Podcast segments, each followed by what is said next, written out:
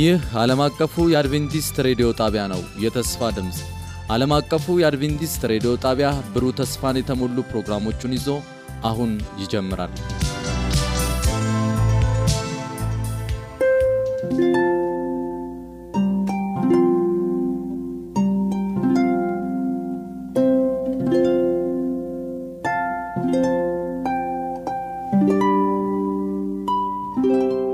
እንደምን ሰነበታችሁ ውድ አድማጮቻችን። ይህ የዓለም አቀፍ አድቬንቲስት ሬዲዮ የአማርኛ ቋንቋ ስርጭታችን ነው።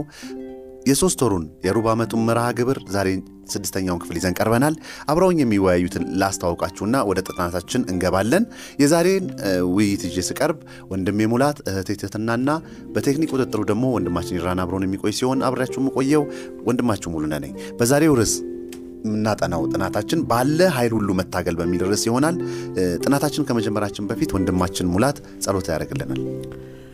ዘላለማዊ አባት እግዚአብሔር ሆይ ከእኛ በምጠብቀው ልክ ባናድግልህም ሁል ጊዜ ከእኛ ጋር በመሆን የምትደሰት አምላክ ዛሬም በመንፈስህ አማካኝነት ልጆችህን እንድታስተምረን በሚያልፈው ድምፅ ሁሉ ደግሞ የሚሰሙትን ሁሉ እንድትባርክ በነገራችን ሁሉ አንተ እንድትቀድምና እንድትከብር ራሳችንንና ጊዜያችንን አሳልፈን ሰጠን በክርስቶስ ኢየሱስ ስም አሜን። እግዚአብሔር ይባርክ ወንድሜ ሙላት። እንግዲህ ውድ አድማጮቻችን ዛሬ ጥናታችን የሚጀምረው ቆላሲያስ 1 29 ላይ ያለውን ሐሳብ ነው። እንደዚህ ይላል ቆላሲያስ ምዕራፍ 1 ቁጥር 29 ላይ ለዚህም ነገር ደግሞ በእኔ ኃይል እንደሚሠራ እንደ አሰራሩ እየተጋደልኩ እደክማለሁ ይላል። ዋና የዚህ ሳምንቱን ጥናት አጭር እይታችን ስንሄድ ብዙ ጊዜ ህሊናችንና የህሊናችንን ኃይል ከኃጢአት ጋር በሚያደርገው ውጊያ ያለው ሚና ምንድን ነው በሚል ርዕስ ስሜታችንን በውሳኔያችን ላይ የበላይ እንዲሆን መፍቀድ ስህተቱ ምኑ ላይ እንደሆነ እንዲሁም በፈተና ውስጥ በምንሆንበት ጊዜ ተስፋ ሳንቆርጥ መጽናት ያለብን ለምንድን ነው በሚሉ ርዕሶች ላይ እንወያያለን። ለዚህም እንደ መነሻ እንደ ታሪክ የጥናት መምሪያችን ላይ ያለውን ላንሳ። አንድ ወንድና አንድ ሴት ለቃለ መጠይቅ ተቀምጠው እያለ ሴቷ ከ20 ዓመት በፊት ልጇ የተገደለባት እንዲሁም ወንዱም ቅርብ ጊዜ የተገደለበት አባትና እናት ናቸው እና ሁለቱንም ሲጠይቃቸው ሴቷ አሁንም ንዴቷና ብስጭቷ በእሷ ላይ ይታያል። ወንድየው ግን በጣም ተረጋግቶ ይቅርታ ስለ መስጠት ያስብ ነበር። ታዲያ ይህንን ሳምንት የምናጠነው እስቲ ምንድን ነው በሁለቱ ላይ ያለውን ሐሳብ ህመሙ ምንም ያህል እንኳ የከፋ ቢሆንም ሰውየው እግዚአብሔር በጣም ጨለማ ወደሆነ ህይወቱ ክፍል ውስጥ ገብቶ መጽናናትን እንደሰጠው ፈውስን እንዳመጣ ምሳሌ ሊሆን የሚችል አይነት አቀራረብ እናያለን። ታዲያ ዛሬ ስንወያይ ሳለ የምናያቸው ሀሳቦች ምንድን ነው? እነዚህ ሁለት ሰዎች ተመሳሳይ ችግር ውስጥ ተጋልጠው እያለ ምላሹን የሰጡበት መንገድ ግን ተለያይቷል። ምን ይሁን የዚህ ልዩነት በሚል ሀሳብ ላይ እንወያያለን። ቀጥታ ወደ እህቴ ትትና ነው የሚሄደው። ትትና ምንድን ነው? በአዲስ ኪዳን በዮሐንስ ወንጌል ምዕራፍ 16 ከ5 እስከ 15 ባለው ክፍል ውስጥ ስናነብ የሱስ አንድ የተስፋ ቃል ይሰጠናል። የእውነት መንፈስ እንደሚልክልን እሱ በሚሄድበት ሰዓት የእውነት መንፈስ እንደሚመጣ ይህ የእውነት መንፈስ ደግሞ እውቀትን ይጨምርልናል። እግዚአብሔር እውቀትን ይሰጠናል የሚለውን ሀሳብ አለ። ነገር ግን ውሳኔው የእኛ ነው የሚል ሀሳብ አለ በጥናታችን ውስጥ። እግዚአብሔር እውቀት ይሰጣል፣ ምርጫውና ውሳኔው ግን የእኛ ነው ይላል። ይህ የእውነት መንፈስ ደግሞ ምን ይላል? ወደ እውነት ሁሉ ያሳያችኋል ይላል። ወደ እውነት ሁሉ ካየን በኋላ እግዚአብሔር እውነቱን ካሳየን በኋላ የእኛ ድርሻ ምንድን ነው? በጣም አመሰግናለሁ። አሁን ያየነው ሀሳብ እንግዲህ የምናልፍባቸው የተለያዩ ነገሮች አሉና በምናልፍበት ጊዜ ለምንድን ነው ብለን የምናያቸው ምናልባት መከራ ብለን የምንጠራው የተለያዩ ነገሮች ውስጥ እናልፋልና በዛ ውስጥ በምናልፍበት ጊዜ ስንጠይቅ መንፈስ ቅዱስ የሚነግረንን ተቀብለን እኛ ምን መወሰን አለብን የሚል ነው በአጭሩ ሀሳቡና የእውነት መንፈስ የሚለውን ክርስቶስ ከመናገሩ በፊት መንፈስ ቅዱስ መጥቶ ምን ይሰራል የሚለውን አስቀምጦልን ነበረ። ቁጥር ስምንት ላይ ሄደን ብናይ የዮሐንስ ወንጌል ምዕራፍ 16 ቁጥር ስምንት ላይ እርሱም መጥቶ ይላል። እንግዲህ ምናልባት ከቁጥር ሰባት ብንጀምር እኔ ግን እውነት እነግራችኋለሁ እኔ እንዲሄድ ይሻላችኋል። እኔ ባልሄድ አጽናኝ ወደ እናንተ አይመጣም። እኔ ብሄድ ግን እርሱን እልክላችኋለሁ። እርሱም መጥቶ ስለ ኃጢአት ስለ ጽድቅ ስለ ፍርድም አለምን ይወቅሳል ብሎ ይናገራል። ከዛ በኋላ ነው ቁጥር 13 ላይ እሱ የእውነት መንፈስ በመጣ ጊዜ ወደ እውነት ሁሉ ይመራችኋል የሚሰማውንም ሁሉ ይናገራል እንጂ ከራሱ አይናገርምና የሚመጣውንም ይነግራችኋል ብሎ ይናገራል። በዚህ ክፍል ውስጥ እንደምናየው መንፈስ ቅዱስ ትልቁ ስራው ሰዎች ያሉበትን ሁኔታ ወይ ስለ እግዚአብሔር ማንነት እንዲያውቁ የእነሱንም ማንነት ደግሞ እንዲያስተውሉ መርዳት ነው ማስተዋል እንዲችሉ እውነትን መግለጥ ነው። ከገለጠላቸው በኋላ ግን ያሉበትን ሁኔታ በራሳቸው እንዲቀዩ ውሳኔ እንዲያደርጉ ምርጫውን ለእነሱ ይተዋል ማለት ነው። ለምሳሌ ስለ ኃጢአት ሲነግራቸው በኃጢአት እንዲናዘዙ ግን ኃጢአት መናዘዙን ማድረግ የሚችሉት ራሳቸው ሰዎቹ ናቸው። ምንናዘዘው እኛ ነን። እውነትን ሲገልጥልን ማመን እኛ ነን ማመን የእኛ ፋንታ ማመን ይሆናል ማለት ነው። እና በእያንዳንዱ ነገር ላይ የእኛን ቦታ ተክቶ እሱ ነገሮችን ሊያደርግልን አይችልም። እንደዛ ቢያደርግ ኖሮ አስቀድሞ ኃጢአት ራሱ ወደዚህ ምድር ባልገባ ነበረ። ምክንያቱም የኃጢአት መነሻ እንደምናስታውሰው በሰማይ ሆነ ይላል አደለ ሚካኤልና መላእክቱ ተዋጉ ይላል ከማጋን የተዋጉ? ከክርስቶስ ጋር ተዋጉ። ከዛ በሰማይ ስፍራ አልተገኛላቸውም? ወደ ምድር ተጣሉ። ዘንዶ ከነ መላእክቱ ወደ ምድር እንደተጣለ እናያለን። እና እግዚአብሔር ያን የሚያስገድድ በሌላኛው ሰው ፋንታ ሆኖ ያ የሚጠበቅበትን የሚወስን አይነት አምላክ ቢሆን ኖሮ እነዛ መላእክቶች ሰይጣንም እንዳይወድቅ ማድረግ ይችል ነበር። እንደገናም በኤደን ገነት ስንመለከት ሔዋን ያንን ፍሬ እንዳትበላ መከልከል ይችል ነበር። እንደዛ ቢያደርግ ኖሮ እግዚአብሔር ፍትሐዊነቱ ፍትሐዊ አምላክነቱ ጥያቄ ውስጥ ይገባ ነበር እና ያንን ግን አላደረግም። ሁልጊዜም ቢሆን እውነትን ይነግረናል። አዳምና ሔዋንም ይህንን ፍሬ በበላችሁ ቀን ሞትን ትሞታላችሁ አላቸው። ውሳኔው ግን የአዳምና ሔዋን ነበረ። መረጡ። በምርጫቸው ደግሞ የምርጫቸውን ውጤት ተቀበሉ ማለት ነው። ሁልጊዜም ቢሆን እውነትን ይገልጥልናል። መንፈስ ቅዱስ እግዚአብሔር እንዳለ አብ ወልድ መንፈስ ቅዱስ እውነትን ይገልጡልናል ይገልጥልናል። ውሳኔው ግን የእኛ የራሳችን ነው ማለት ነው እና በታላቁ ተጋድሎ ውስጥም እግዚአብሔር እንዲህ ቢያደረግ ኖሮ አሁን የእኛን ቦታ ተክቶ ለኃጢአታችን ኑዛዜ ቢያደርግ ወይ እውነቱን እንዳንሄድ ወደ ስህተት እንዳንሄድ ቢከላከል ኖሮ እግዚአብሔር ላይ ሁልጊዜ ጥያቄ እንደተተነሳ ይቀጥል ነበረ። ሰይጣንም ሁልጊዜ እግዚአብሔርን ይከሰው ነበረ ማለት ነው። እና እግዚአብሔር ግን ጻድቅ አምላክ ነው። ነገሮችን ይገልጣል። ውሳኔውን ግን ሁልጊዜ የምርጫ ነጻነት ስለሰጠን ምርጫ ነጻነታችን ተጠቅመን እንድን- እንድንወስን እድል ይሰጠናል ማለት እግዚአብሔር ይባርክሽ እህቴ ትትና እ፣ በጣም ትልቅ ሀሳብ ነው ያነሳሽው። ብዙ ጊዜ በሚደንቅ ሁኔታ መንፈስ ቅዱስ እውነትን ያሳየናል። ነገር ግን እኛ እሱ ያለውን ኃይል እሱ ያለውን የመስራት ፍላጎት በምርጫችን እንገድበዋለን። ይሄም የእግዚአብሔርን ሀሳብ ሙሉ ለሙሉ እንዳናገኝ ሲገድብ እናያለን። በኤደንም ገነት የተከሰተው ይሄው አይደል? እግዚአብሔር አሳያቸው ምርጫው ግን የነሱ ነበር። የዛን ውጤት እናያለን። ምክንያቱም ፈተና አንድ የኃጢአት በሰይጣን እግዚአብሔር ራሱ ደግሞ ለማ- ለማጥራት ብለናል ባለፈው ስናጠና። ሌላው ደግሞ ራሳችን የምንመርጠው ኃጢአት እንዳለ አይተናል። ስለዚህ እነዚህ ነገሮች እግዚአብሔር ምንድን ነው የሚለው? እውቀቱን ከሰጠን በኋላ ባሳየው መሰረት አሁን አንተ ምን ታደርጋለህ ነው ጥያቄው። ያ የእኛ ምርጫ ነው። እውነቱን ያሳየናል እኛ እንመርጣለን። እሺ ወደ ወንድሜ ሙላት ነው የሚሄደው በህብራውያን 12 አራት ላይ አንድ ሀሳብ አለ። ከኃጢአት ጋር እየተጋደላችሁ ገና ደምን እስከ ማፍሰስ ድረስ አልተቃወማችሁም የሚል አለ። በተመሳሳይ ደግሞ በቆላሲያስ 1 28 ና 9 ስናነብ ሀሳቡን ብቻ ላንሳና እንደዚህ ይላል። ለዚህም ደግሞ በእኔ ኃይል እንደሚሰራ እንደ አሰራሩ እየተጋደሉ እደክማለሁ ይላል። እንግዲህ አንደኛ መጋደል የኛ ድርሻ እንደሆነ ያሳያል። ሁለተኛ ደግሞ ከመለኮት ጋር አብሮ እንደሚሰራም እናያለን። እንደሱ እንደሚሰራው አሰራር ይላል። የመለኮትና የሰው ጥምረት በዚህ ዓለም ላይ የሚገለጸው በእኛ እምነት ላይ የሚገለጸው እንዴት ነው? እውነት ነው። እንግዲህ በደንብ ልናስተውል የሚገባው ይሄንን ነው። እግዚአብሔር እውነት ነው የሚረዳ የሚያግዝ በቃ ይሄ መለኮታዊ ኃይሉ በፍጡር እንኳ ሊታሰብ የሚችል አይደለም። እግዚአብሔር ሁሉን ቻይ ነው አንዱ ባህሪው አይደል? ስለዚህ ግን አንድ ደግሞ የማይጋፋው ቅድም እህቴ ትትህና በደንብ አድርጋ ያስረዳችን ነገር አለ። ምርጫችንን ግን በጭራሽ አይጋፋም። እንግዲህ አንድ ኃይልና አንድ ኃይል አብረው መቀጠል የሚችሉት ምን ሲሆኑ አንድ አካልና ሌላኛው አካል አብረው መቀጠል የሚችሉት ሲስማሙ ብቻ ነው።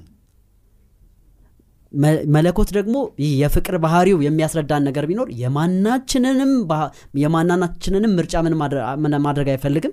ፍቅር ባህሪው ስለሆነ አይጋፋም። ግን እንዳልነው ሊረዳን ይፈልጋል ሊያግዘን ይፈልጋል ሊያሻግረን ይፈልጋል መንገዱንም ያሳየናል ደግሞም ይመራናል። ምርጫው ግን የማን ነው? የኛው ነው። ለምሳሌ ዘዳግም አራት አራትን አብረን እናንብብ። እግዚአብሔር በብኤል ፈጉር ላይ ምን እንዳደረገ በዓይናችሁ አይታችኋል። አምላካችሁ እግዚአብሔር ከመካከላችሁ ብኤል ፎግርን የተ- የተከተሉትን ሁሉ አጥፍቷቸዋል። አምላካችሁ እግዚአብሔርን የተከተላችሁ እናንተ ሁላችሁ ግን ይሄው እስከ ዛሬ በሕይወት አላችሁ በሕይወታችን የምር ስኬታማ ሆነን በመንፈሳዊ ሕይወታችን ፈርጥመን ጠንካራ ሆነንና ጽኑ ሆነን ለመቀጠል ከፈለግን ምርጫችንን ለማመስጠት አለብን ለእግዚአብሔር መስጠት አለብን። እነዚህ ሰዎች እስራኤላውያን ብዙዎቹ ይህንን ጣዖት አምልከው በዛ የቀሩት እና ሌሎቹ ደግሞ በህይወት ኖሮ አሁን ከእግዚአብሔር ጋር ወደ ከነአን እየተጓዙ ያሉት ሰዎች ምርጫቸውን በመከተል ነው ምን ያደረጉት? ይህን ያደረጉት። ጳውሎስ በአንደኛ ቆሮንቶስ 925 እንደዚህ ይላል? ስለ ውድድር ያነሳል። ሁለት ብዙ ሯጮች አሉ እንደምናውቀው አይደል? ለምንድን ነው አንዱ አሸናፊ ብቻ የሚሆነው?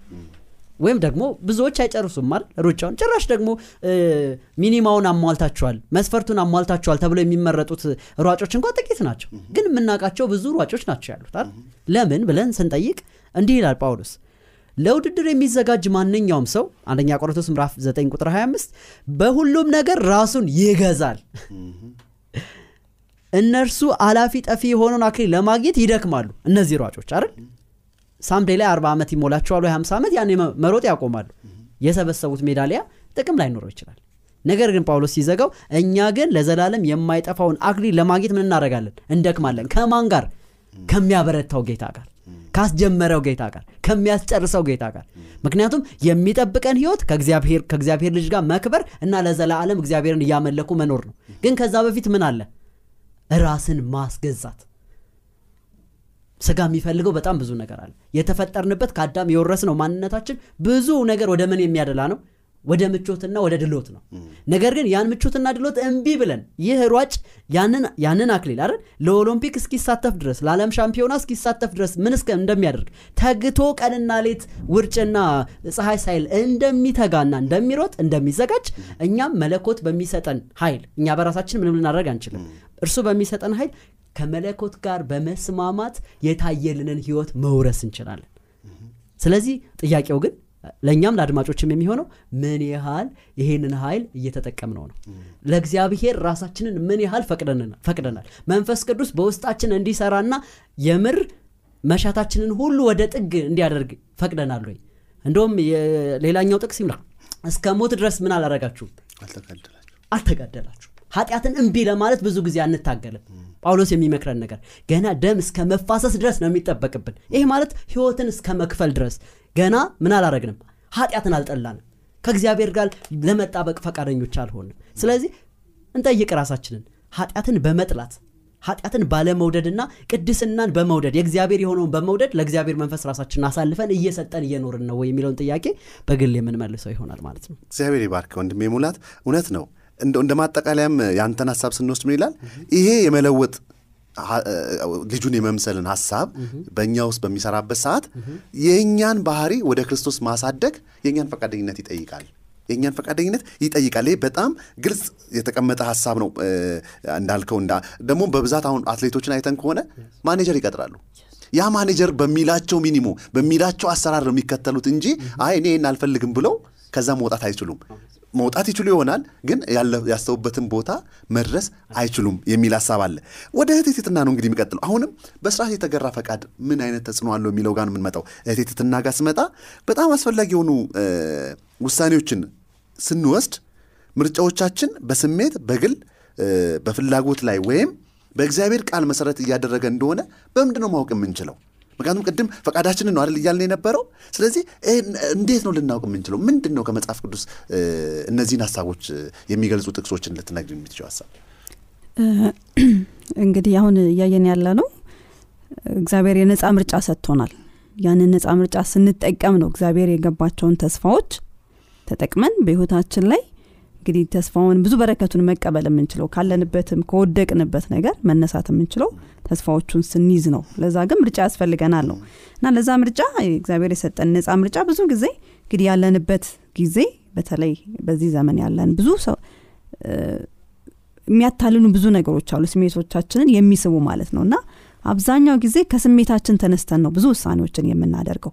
ምክንያቱም የለመድ ነው እንደዛ ስለሆነ የምናያቸው ሙዚቃ የተሳሉ ስዕሎች ሊኖራሉ ወይ ደግሞ ፊልሞች ሊሆኑ ይችላል ወይም ደግሞ ሙዚቃዎች የምንሰማቸው አብዛኛው ጊዜ ስሜቶቻችን ላይ focus ያደረጉ እነዛ ላይ ትኩረት ያደረጉ ናቸው አብዛኛው ጊዜ። እና በስሜት ነው ብዙ ነገሮችን በቃ ጥሩ ሲሰማን ጥሩ ውሳኔ እንደወሰንን የሚሰማን ያን ጊዜ ነው።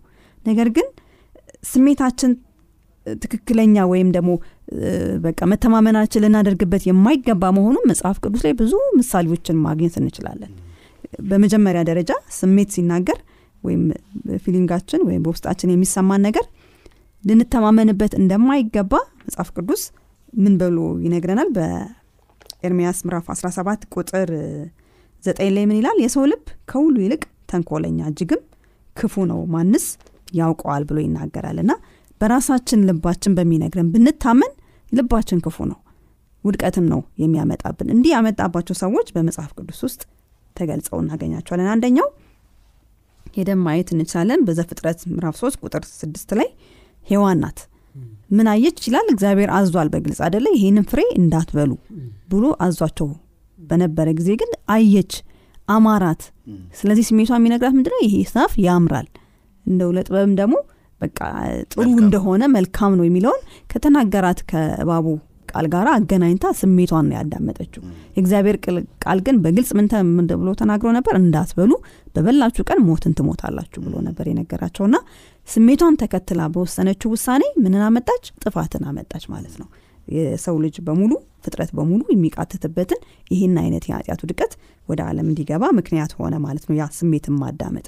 ቀጥሎ በሁለተኛ ምሳሌ በሁለተኛ ሳሙኤል ምዕራፍ 11 ከሁለት እስከ አራት ባለው ላይ ደግሞ ሄደን ስናይ ዳዊት እንመለከታለን። ዳዊት ምን በቤቱ በቤተ ላይ ሆኖ እያለ ቤርሳቤ ስትታጠብ ይመለከታል እና በስሜቱ እንግዲህ ተሳበ ማለት ነው።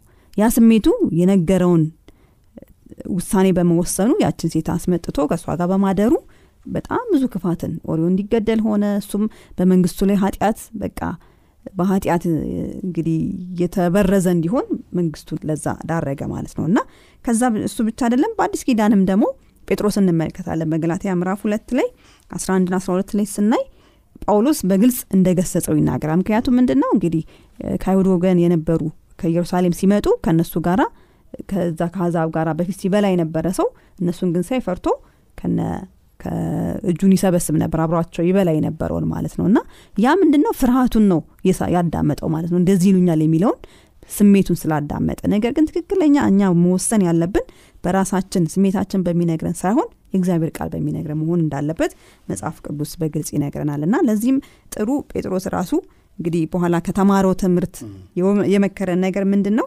በአንደኛ ጴጥሮስ ምዕራፍ 1 13 ላይ ምን ብሎ ራሱ ጴጥሮስ ይመክረናል ስለዚህ የልቦናችሁን ወገብ ታጥቃችሁና በመጠን ኖራችሁ ኢየሱስ ክርስቶስ ሲገለጥ የምታገኙትን ጸጋ ፈጽማችሁ ተስፋ አድርጉ ይላል።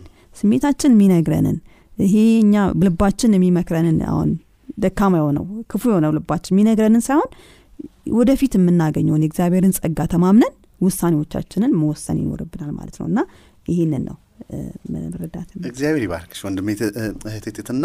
እ፣ እግዚአብሔርን እንግዲህ እየተከተልን ነው ካለን በስርዓት የተገራ ፈቃድ ምን ተጽዕኖ እንዳለው ነው ያነሳ ነው የፈቃዳችን እንደውም ታላላቅ ጠላቶች ዋነኛዎቹ ውስጥ የራሳችን ፍላጎቶች ናቸው ይላል። እና ጴጥሮስም ይሄ የገባው ይመስላል። ጴጥሮስ አይምሯችን ለምንቆጣጠረው ሰውነታችን መሪ መሆኑን ስላስተዋልም ነው ይሄን ያለው። አይምሯችንን የመቆጣጠር ጉዳይን ችላ ካልን ወደ አይምሯችን በሚነፍሰው ማንኛውም ስሜት እንነዳለን? አሁን ስሜታችንን ነው ወይስ አይምሮ እውቀታችን ማስተዋላችንን ነው የምንጠቀመው የሚለው እንግዲህ ትልቅ ጥያቄ ነው። ውድ አድማጮቻችን ምንድን ነው ለእኛ ውሳኔ መሰረት የሆነው? በቃሉ ነው ወይስ በስሜቶቻችን ነው የተነዳን ያለ ነው የሚለውን ሀሳብ በደንብ አንስተናል። እንግዲህ ይሄንን ምርጫ ታዲያ ቅድም ብለናል ስሜታችን የሚፈልገውን ነው ወይስ ቃሉ ላይ የተመሰረተው የሚለውን ሀሳብ እንዳለ ሆኖ የሚቀጥለው ሀሳብ ጋር ስንሄድ ወደ ወንድሜ ሙላት ማቴዎስ 5 29 ላይ ጌታችን ኢየሱስ ክርስቶስ እንደዚህ ያለ ቀኝ ዓይንህ ካሳተህ አውጥተህ ሙሉ ሰውነትህ በገሃነም እሳት ከሚጣል ይልቅ አካላትህ ከአካላትህ አንድ ቢጠፋ ለአንተ ይሻልሃልና እንደው ምን ማለት ነው? የእውነት ስሜቶቻችን ደግሞ በአካሎቻችን ነው የሚገለጹት። እንደው መቁረጥ የሚለውን መጣል ማቃጠል የሚለውን ሀሳብና እንደው ምን ያህል እንደው ማለት የፈለገው ምንድን ነው ሙላት እዚህ ጋር። መልካም። ይህን ጥያቄ ለመመለስ አውዱን መመልከት መልካም ነው። አውዱ ምን ይላል መሰላችሁ? ከላይ እን- እንነሳና 29 ቁጥር ነው ወንድም የሙሉ ነው ያነበበው። 29 20 ከ27 ጀምረን እናንብብ። ክርስቶስ ኢየሱስ ስለምናስ ነው እየተናገረ ያለው እንደምን ይሄን ጥቅስ ከማንበብ በፊት አይሁዶች የሚያስቡት ብዙ ጊዜ ብዙ እንደውም ብዙዎቻችን ደግሞ ትኩረት የምናደርገው የሰውን የሰውን ድርጊት ተከትለን ነው እንጂ የምንፈርደው የልቡን ሀሳብ የውስጡን ሀሳብ የአእምሮውን ሀሳብ ከውስጡ የፈለቀውን ሀሳብ ማናችን ምን ማድረግ አንችልም። ማየት አንችልም። በእግዚአብሔር መንፈስ ቅዱስ ኃይል እሱ ገልጦልን ካልሆነ በስተቀር ክርስቶስ ወደ ውስጥ ወደ ውስጥ ነው የተመለከተው። እስኪ ማቴዎስ 5 ከ27 እንጀምር። 27 አታመንዝር እንደተባለ ሰምታችኋል ይሄ በእነሱ ዘንድ ነውር አይደል? በቃ ከተገኘ ሰው ፊዚካሊ ሊወገር የሚችልበት ጉዳይ ነው ለምን? በድርጊት የተገኘ ስለሆነ። ክርስቶስ ግን እንዲህ አለ። 28ኛው ቁጥር እኔ ግን እላችኋለሁ ሴትን በምኞት አይን የተመለከተ ሁሉ በልቡ ከእርሷ ጋር አመንዝሯል። በምኞት አይን lust ይለዋል የምናጠፋው አይን ወይም የምናስወግደው አይን የልባችንን አይን ነው ምኞታችንን ነው። ስሩን ነው። physically አሁን የሚያሳስተውን አሁን የወንድ የወንድ የመራቢያ ቢሆን እሱም መቁረጥ አይደለም ዋናው። ዋናው ነገር ግን የልብን ግርዘት ምን ማድረግ ነው? ማስወገድ ነው። እንዲሁም ክርስቶስ ኢየሱስ እያለ ከዛ በኋላ ቀኝ አይንህን ብሎ ይቀጥላል። ቅድም ያነበብነውን ጥቅስ አይደል? ስለዚህ የአይናችን ለምሳሌ ሰዎች ሁሉ ይሳሳታሉ እንዴ? አንድ ሴት አሁን ዝም ብላ እንደው መልካም አለባበስ አልለበሰችም ተብላ የምትታሰብ ሴት በሁላችንም ፊት ብታልፍ የሁላችንም አይን ያያታል። ግን የሚሳሳተው የትኛው ነው? የውስጥ መሻት ያለው ሰው። ስለዚህ ክርስቶስ ኢየሱስ እዚህ ጋር ትኩረት ማድረግ የፈለገው በዚህ ምኞት ምክንያት አይደል? ይህ መቼም ምኞት ነው ኃጢአትን ምን የሚያደርገው የሚወልደው አይደል? ስሩ ካልደረቀ በአንደበታችን የምንናገረው ቃል ምን ሊያደርግ አይችልም? ሊቀየር አይችልም። ስለዚህ አይናችን ማለት የውስጥ እይታችን እጃችን ማለት ስሜታችንን ተከትሎ የሚዳስሰው ማንነት የአእምሮ ውሳኔያችንን ተከትሎ እግራችን ይራመዳል አይደል? ስለዚህ ክርስቶስ ኢየሱስ እየነገረን ያለው ነገር የስሜታችንን የልባችንን ከውስጥ ምን ማድረግ አለብን? ማጽዳት አለብን። ምክንያቱም ይሄን ተከትሎ ምን ይመጣል? ኃጢአት ይመጣል አይደል ኃጢአትን ተከትሎ ደግሞ ምን ይመጣል? ሞት ይመጣል። ስለዚህ ሙሉ ሰውነትህን ይዘህ የሚገባውን ሞት ዘላለማዊ ሞት ምን ታደርጋለህ? ትሞታለህ። ስለዚህ ይህ ከሚሆን ምርጫህን አስተካክል። ምክንያቱም እኔ እግዚአብሔር በራሱ ቅድም እንዳወራ ነው አያስገድድም ስለማያስገድድ ምርጫህን የማስተካከሉ ፋንታ የማን ነው? ያንተ ፋንታ ነው። ስለዚህ የምንመለከትበትን የልባችንን እይታ የምናስተካክልበትን የእግዚአብሔርን ቃል በልባችን ካላተምን በስተቀር ደግሞ የእግዚአብሔር ቃል ምን ይለናል? ሁለት አፍ ካለው ሰይፍ ይልቅ ምንድን ነው? ስል ነው አይደል? ስለዚህ ምንን መቁረጥ ይችላል? የውስጥ ሀሳብን የልብን ክፋትን ምን ማድረግ የሚችል ነው? መግረዝ ማስወገድ የሚችል ስለት ያለው ቃል አለ ስለዚህ አይንን ማውጣት አይደለም ፊዚካሊ ወይም ደግሞ የምንሰማበትን ጆሮ መቁረጥ አይደለም። ይሄ ምንም በህይወታችን ለውጥ አያመጣም። የእግዚአብሔር ቃል ግን በህይወታችን እና በልባችን በውስጣችን በአእምሯችን በውሳኔያችን ሁሉ የመጀመሪያውን ስፍራ እንዲወስድ እንጠቀምበት ማለት ነው። አሜን። እግዚአብሔር ይባርክ። እውነት ነው። ክርስቶስ አካላችንን እንድንጎዳ እየነገረን ሳይሆን ይህንን ሀሳብ ሲያነሳ እርሱ እየነገረን ያለው ምንም ያህል ዋጋ የሚያስከፍል ቢሆንም እንኳ አይምሯችንን እና ራሳችንን መቆጣጠር እንዳለብን ነው። በቃ እሱ ለእሱ ስንጸልይ ይህ ፈተና ከዚህ ፈተና እንድንወጣ እርዳን ብለን ስንጸልይ እሱ ሳይሆን የሚያስወጣን እሱ እንድንወጣ ነው ኃይል የሚሰጠን። ስለዚህ መምረጥ የኛ ሀሳብ ነው ነው። ታዲያ ከዚሁ ስንቀጥል ወደ ትህትና ስመጣ ታዲያ ይሄ ውሳኔያችን ላይ ደግሞ ጽናቱ አሁን እንግዲህ ምርጫው የኛ ነው ብለናል አደለ እዛ ውሳኔያችን ላይ መጽናት እንዳለብን እናያለን። ምንም አንዳንድ ጊዜ እኮ ፈተናዎቻችን ከእግዚአብሔር ምን ያህል እንደራቅን ማመላከቻም ሊሆኑ ይችላሉ አይደል? እዛ ውስጥ ያንን ፈተና ለመውጣት አይናችንን እጃችንን መቁረጥ ማውጣት የሚለውን ሀሳብ እንግዲህ አሁን አይተናል። ያ አሁን እንዳልከው physical የሆነውን አካል ሳይሆን ሀሳቡን ከኛ መውሰድ እንደሆነ ፈቃዳችን መቆጣጠር እንደሆነ አይተናል። ታዲያ እዚህ ሀሳብ ላይ መጽናት እንዳለብን ስናይ መከራም ውስጥ ሆኖ ይሄን ማድረግ እንዳለብን ለማሳየት ዘፍጥረት 32 ላይ በትልቅ ተስፋ መቁረጥ ውስጥ ያለውን ያዕቆብ ነው የምናነሳው። ከያዕቆብ ምን እንማራለን? እንግዲህ እንደ ክርስቲያን ያው ብዙዎቻችን እውነት እናውቃለን እና የምናውቀውን እውነት በሰላሙ ጊዜ መታዘዝ ቀላል ነገር ነው ነገር ግን ችግሮች በሚመጡበት ጊዜ በህይወታችን ያልጠበቅናቸው መከራዎች በህይወታችን በሚያልፉበት ጊዜ በዛ እውነት ጸንቶ መቆም በጣም ከባድ ነገር ነው። ምክንያቱም እንፈራለን ምን እንደሚመጣብን አናቅምና በቃ እምነታችን ልንለቅ የምንልበት ጊዜ በጣም ብዙ ጊዜዎች ናቸው። እና ለዚህ ግን ትልቁ ለክርስቲያን በተለይ መፍትሄ ሆኖ የቀረበው በዚህ በምናጠናውም ጥናት ላይ እየተነሳ ያለው ትልቁ ሀሳብ ምንድን ነው ለክርስቲያን ትልቁ መፍትሄ በማንኛውም ሁኔታ ውስጥ መጽናት ነው እንዲቆም የሚያደርገው እስከ መጨረሻ እንዲ- እንዲጸና ማድረግ የሚችለው ጽናትን ሲጠማጠም ነው ነው ትልቁ ሀሳብና ለዚህ ለመጽናት ደግሞ ትልቅ ምሳሌያችን ማን ነው ያዕቆብ አንዱ ምሳሌያችን ሆኖ ነው በዚህ የምንመለከተው። እና እንግዲህ ያዕቆብ እንደምናውቀው ታሪኩን በመጽሐፍ ቅዱስ ከዘፍጥረት ላይ ሄደን ማየት እንችላለን። በተለይ በዚህ ቦታ ላይ በዘፍጥረት 32 ላይ ከዛ በፊት የነበረው ታሪክ እንደምናውቀው ኤሳው ወንድሙ ያዕቆብ የመጀመሪያ ልጅ ነው ማለት ኤሳው የመጀመሪያ ልጅ ነው። ያዕቆብ ቡክርናውን ቀምቶ በረከቱንም ቀምቶ ኮብልሎ ሄዶ ነበርና ከዛን ጊዜ ጀምሮ ወንድሙ ይጠባበቀዋል ሊገለው ስለሚፈልግ ከሱ ሸሽቶ ሁልጊዜ ይኖር ነበረ። ነገር ግን ገና በመንገድ ላይ ከሱ ሸሽቶ በሚሄድበት ጊዜ እግዚአብሔር በመንገድ ተገናኝቶት እንግዲህ መሰላሉን አሳይቶት በዛ በመሰላል እግዚአብሔር ከእሱ ጋር እንደሆነ ምልክት ሰጥቶት ነበረ እና ብዙ ተስፋዎችንም ሰጥቶት ነበር። ያ ተስፋ እያለ ግን ተመልሶ ወደ ተስፋይቱ ምድር በሚመለስበት ጊዜ ኤሳውን አስታወሰ። በመንገድ ላይም እየመጣ እንደሆነ አዳመጠ። ስለዚህ በጣም በፍርሃት ውስጥ ሆነ። ከዛ ይጸልይ ነበረ። ቤተሰቦቹን ሁሉ ካሻገረ በኋላ እሱ ከዮርዳኖስ ማዶ ሆኖ ይጸልይ ነበር እና ምን እንደሆነ በምናይበት ጊዜ ሄደን ቁጥሮቹን ጥቂት ቁጥሮቹን ብናነበ ዘፍጥረት 32 ከቁጥር 24 ጀምሮ ምን ይላል? ያዕቆብ ግን ለብቻው ቀረ ይላል ቤተሰቡን ካሻገረ በኋላ ነው። አንድ ሰው እስከ ንጋት ድረስ ይታገለው ነበር።